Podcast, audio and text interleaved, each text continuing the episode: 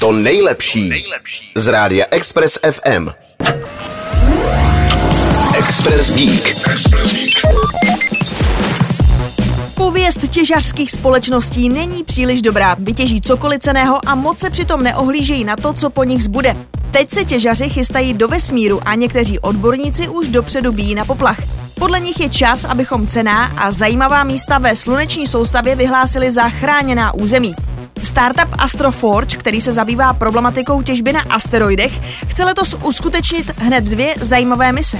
První by měla proběhnout v Dubnu, a to ve spolupráci se SpaceX.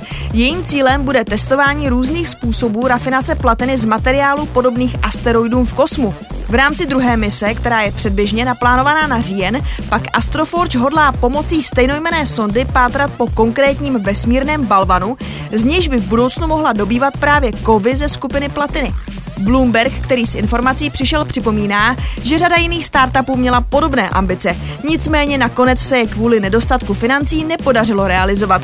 Je tedy otázkou, zda zrovna Astroforge v tomto ohledu bude výjimkou. Express Geek.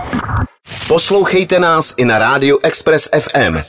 Další informace o živém vysílání na expressfm.cz.